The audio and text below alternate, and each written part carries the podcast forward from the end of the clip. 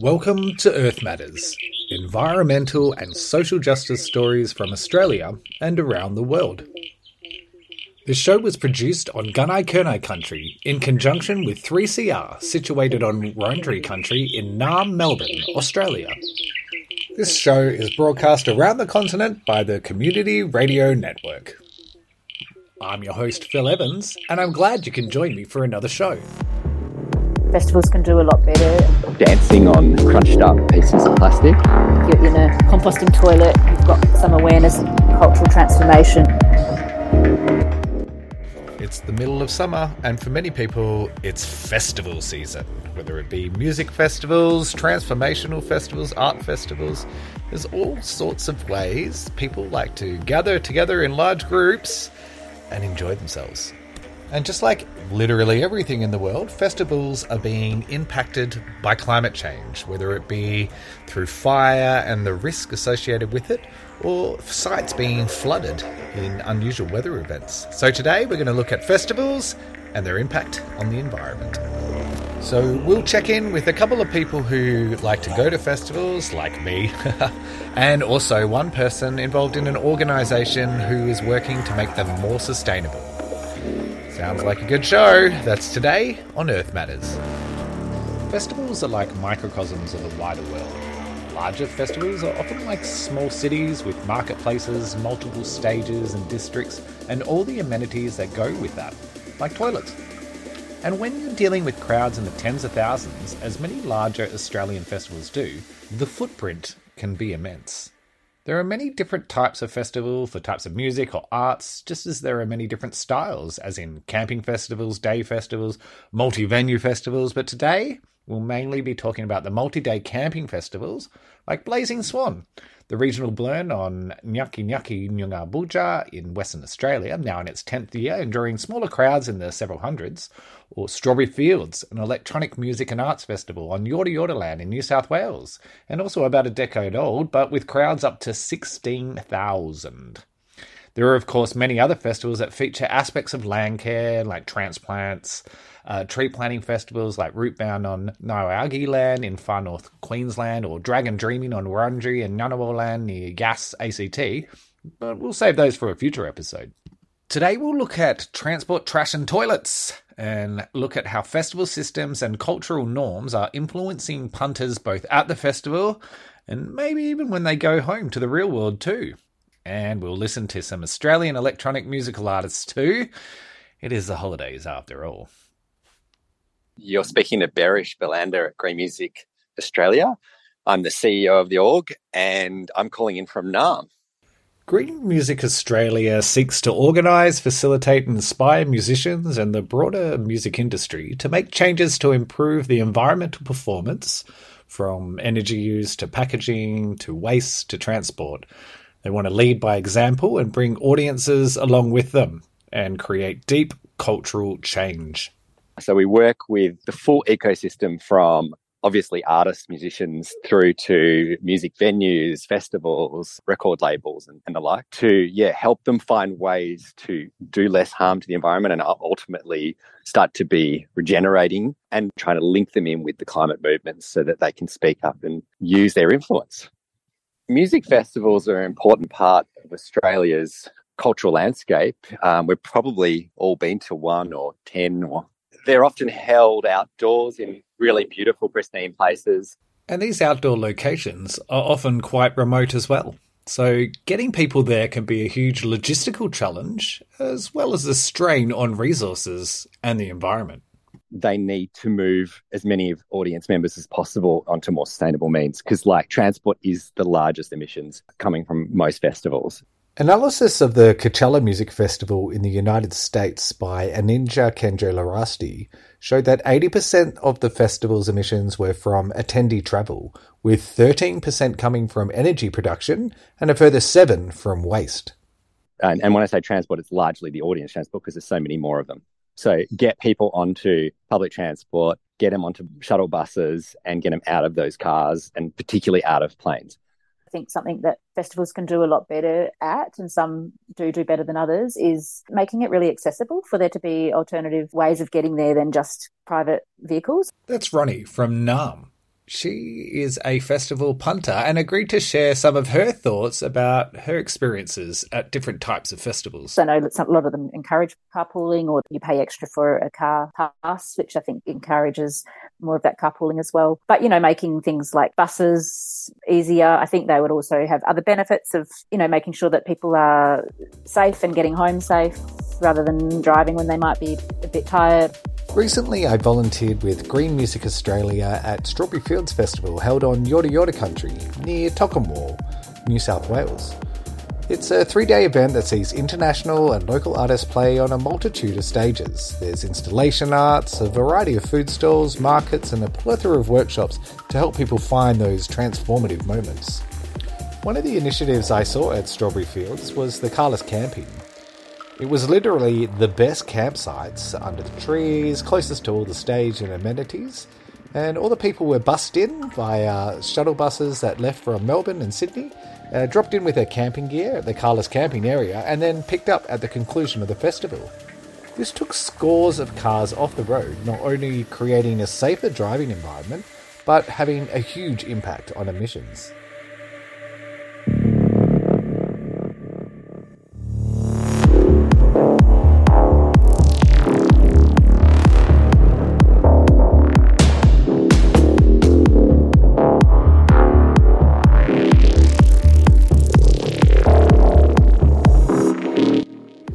If you've ever been to a festival, then you'll know something about this next section. It's about toilets. The average daily waste per person is about 0.74 kilograms. Now, put that over five days and times it by 16,000 people. Well, let's just say it's a literal shit ton of poop.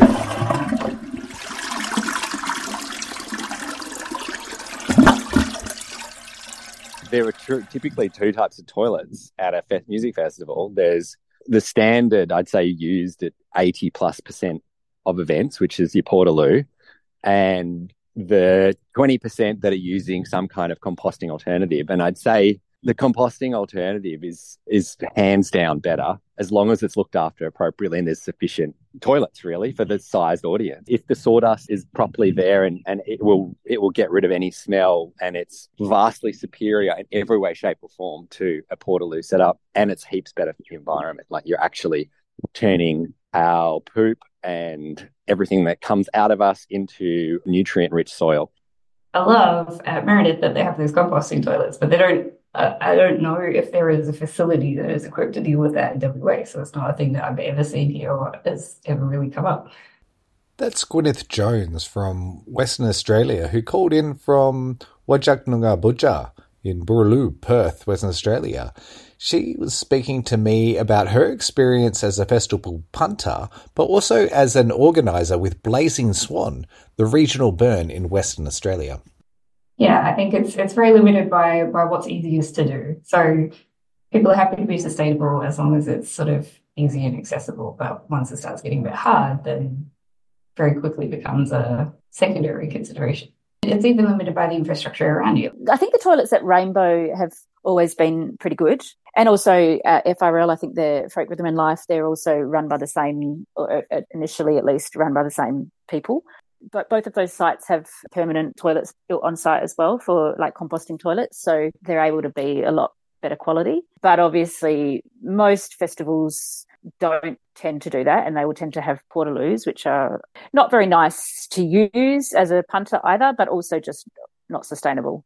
I think that I've always found the compost, well, not always, not 100% of the time, but very often composting toilets are, are much nicer to use. They just feel nicer.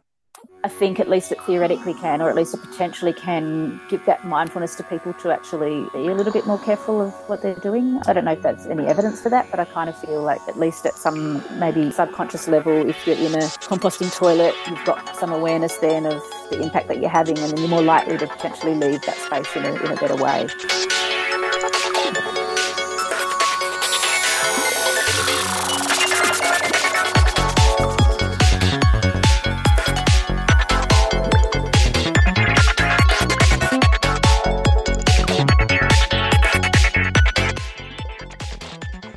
Man and the regional burns that have spawned up all over the world and including in Australia, places like Blazing Swan, for example, have 10 principles which guide their operations. You can jump on the Burning Man website to check them all out, but one in particular interests me, and that's leave no trace. There's really obvious things when you're talking about, yeah, leave no trace, and when you're talking about, you know, rubbish. And what happens in our modern society when we get hundreds, if not thousands, of people together in one space is we tend to create a fair bit of mess. And that mess can look like destroyed campsites with leftover and abandoned tents, marquees, tables, chairs. It can look like a single use plastic litter on the ground in the arena when you're dancing on crunched up pieces of plastic. And there's this moment where like they were on a dance floor and there were people kind of dropping their waste everywhere. And there was just a group of people who kind of silently kind of walked in and started cleaning up around them. And that was sort of a little bit of like passively setting an example. And no one likes moop on the dance floor. Matter out of place. You know, we talk about moop in our, um, we have like a survival guide and we encourage people to carry the moop bag and, and pick things up as they go along. The theme camps are encouraged to do it and they get scored on it. So at the end of the, the thing, you know, if you have a bad moop score, it affects your placement the next year round. So if you want to come back, you might not get the spot that you want if you were trashy. Single use items at festivals are a real problem. And I'm not just talking about straws, cups, and plates, but single use camping items as well.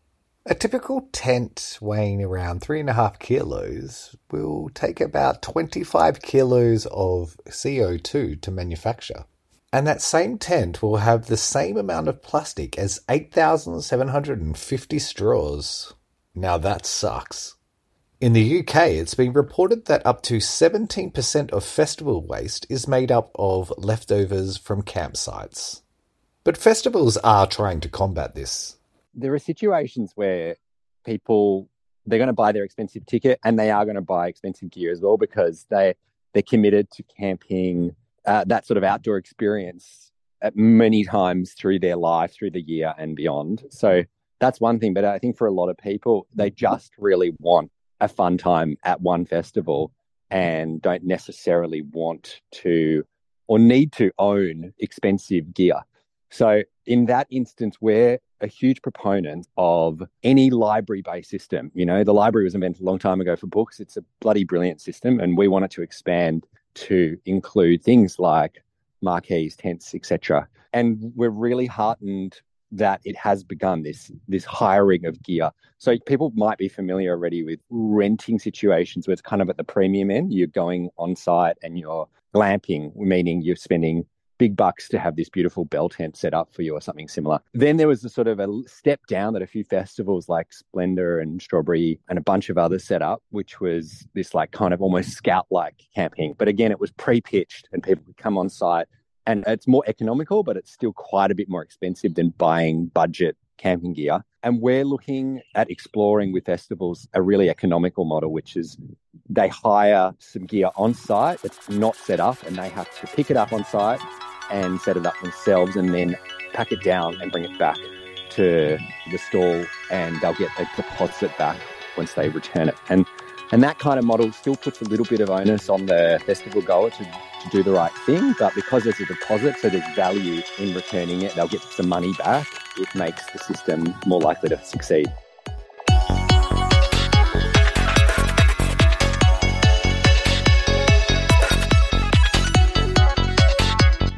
Festivals, rubbish, waste, toilets. Oh, we're talking about it all today on Earth Matters. I'm Phil Evans, and it's good to be with you.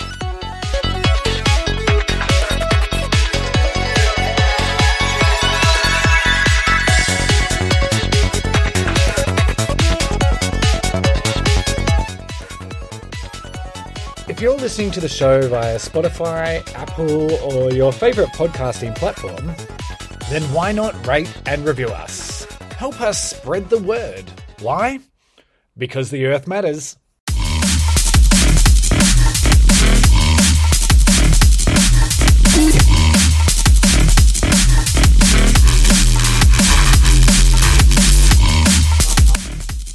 Absolutely committed to trying to work with the festival organisers because at that level, they're able to sort of almost create a mini town, a mini city, and they have so much capacity to influence the behaviours that happen on site. It's very rare for in a city urban setting for you to be able to say, okay, this year we're going to get rid of a certain kind of product. Like you just can't do that uh, in most of our cities or towns. But in a festival environment, it's very realistic. So you can literally say this year, no single use plastic water bottle. And this is one of those interesting moments where system change and individual behaviour change come together. So, plastic water bottles.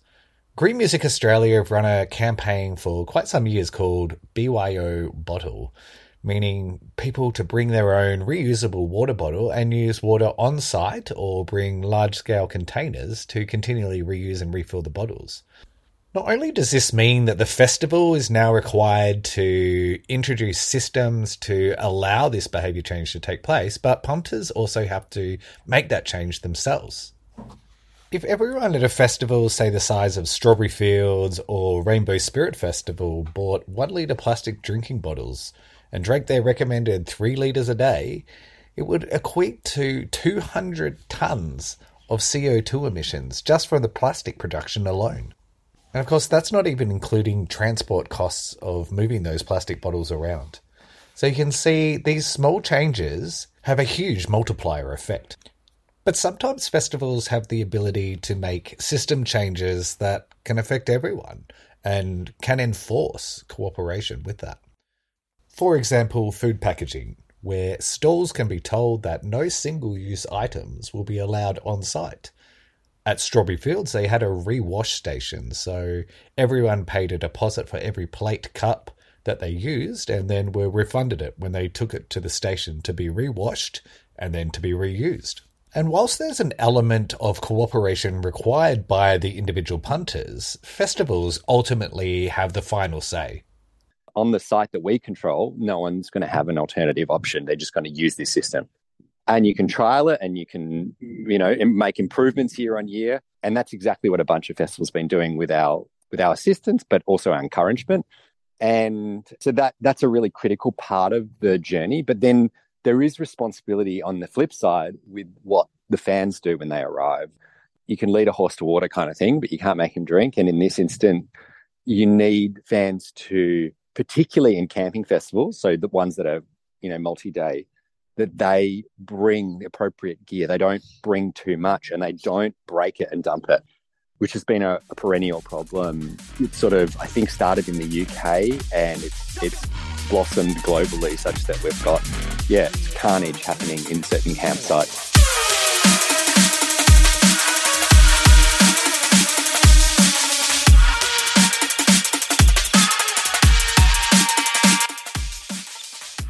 I guess I just always kind of wonder about whether that's actually possible, whether they can be sustainable in the current framework that we're living under in, in, a capitalist system. I don't know whether anything really is particularly sustainable in this system. So I guess music festivals fit under that. But I think that they're in a position as places of, well, potentially at least places of some kind of cultural transformation. They could be spaces where current ways we think of sustainability could progress. I think there's some festivals that have been built with a, more of a culture of sustainability. So, uh, like Burns and some of the kind of uh, like festivals that are related to that burn community, where they've got that sort of leave no trace principle in mind and might take a few more steps to think about the impact a bit more.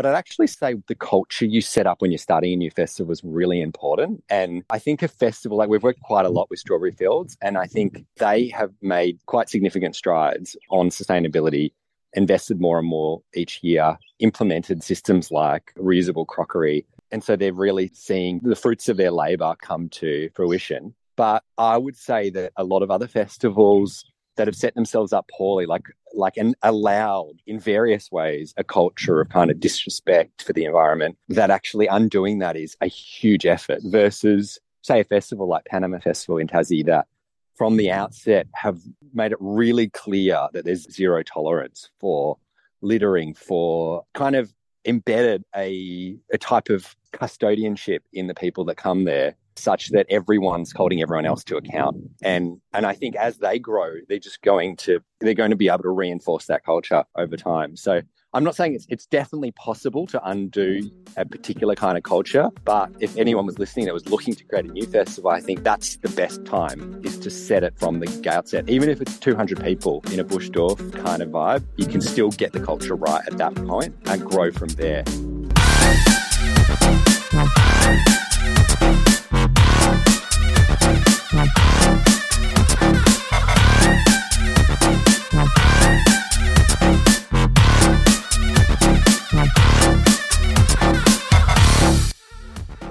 So we've created a new Camping Buddy tool, which is a website that has a packing list for people and a way of organising your crew when you go to your favourite festival. Because often, uh, you know, we use tools like WhatsApp to say, hey, does anyone have a tent? Can you bring that tent? Blah, blah, blah. And those com channels can get pretty lengthy and then it's hard to remember who's doing what. So I think use Camping Buddy and share it and get on it and help us make it the best tool it can be so that everyone is reducing their impact that would be a really good outcome.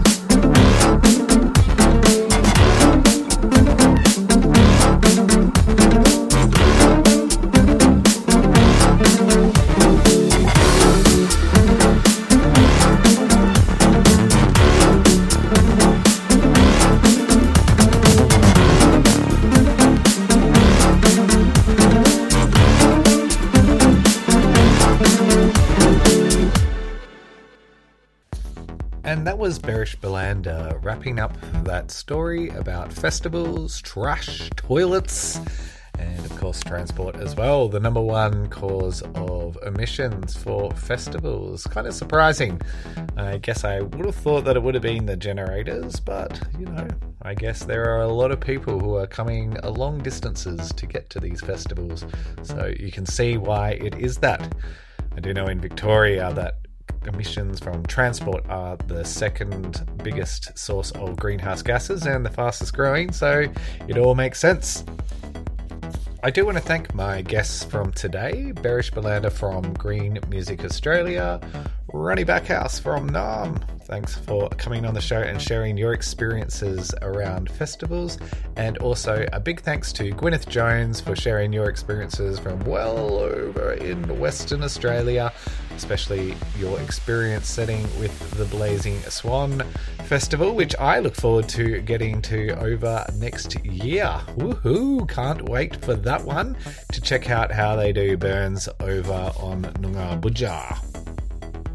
I do want to give a special plug to the volunteer program at Green Music Australia. I highly recommend, if you're into festivals, to get involved in that one. I went to Strawberry Fields, as I said earlier in the show, and did some work with them. And it was great to go out and talk to a lot of the young punters who hadn't really thought about sustainability and how the things that they do at the festival will impact the environment. And I think there were some attitudes changed and some thought provoking conversations that I had with people. So it was really great to do that and do a survey process with them to gather information to see what people actually think about when it comes around that. So we'll be watching the Green Music Australia and Strawberry Fields websites to see what sort of information comes out around their sustainability program, which is quite developed and worth checking out if you are interested in festivals as well. Oh, and just a word to the wise yes, I did get a ticket to the event for volunteering with them as well. Woohoo! Thanks, Green Music Australia!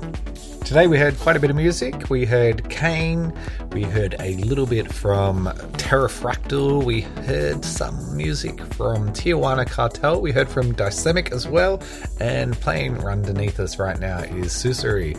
All of these are Australian electronic music acts, and I recommend you go and check them out. They're mainstays at festivals, some of them for a long time now uh, that I go to. So if you are into that sort of music, then maybe I will see you on the dance floor.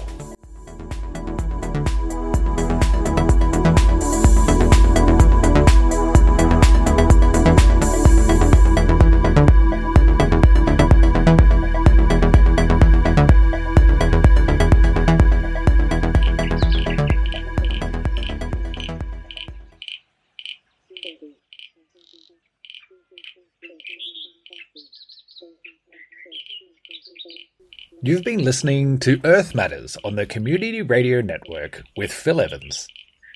Earth Matters would like to thank the Community Radio Network for all their hard work in broadcasting today's episode, and the Community Broadcasting Foundation for their generous financial support. Earth Matters is produced at 3CR Community Radio in Naarm, Melbourne, and we can be contacted at earthmatters3cr at gmail.com. Or you can check us out on Facebook, X, formerly known as Twitter, and Instagram. That's all the time we have for today, but do tune in next week for more environmental and social justice stories on Earth Matters.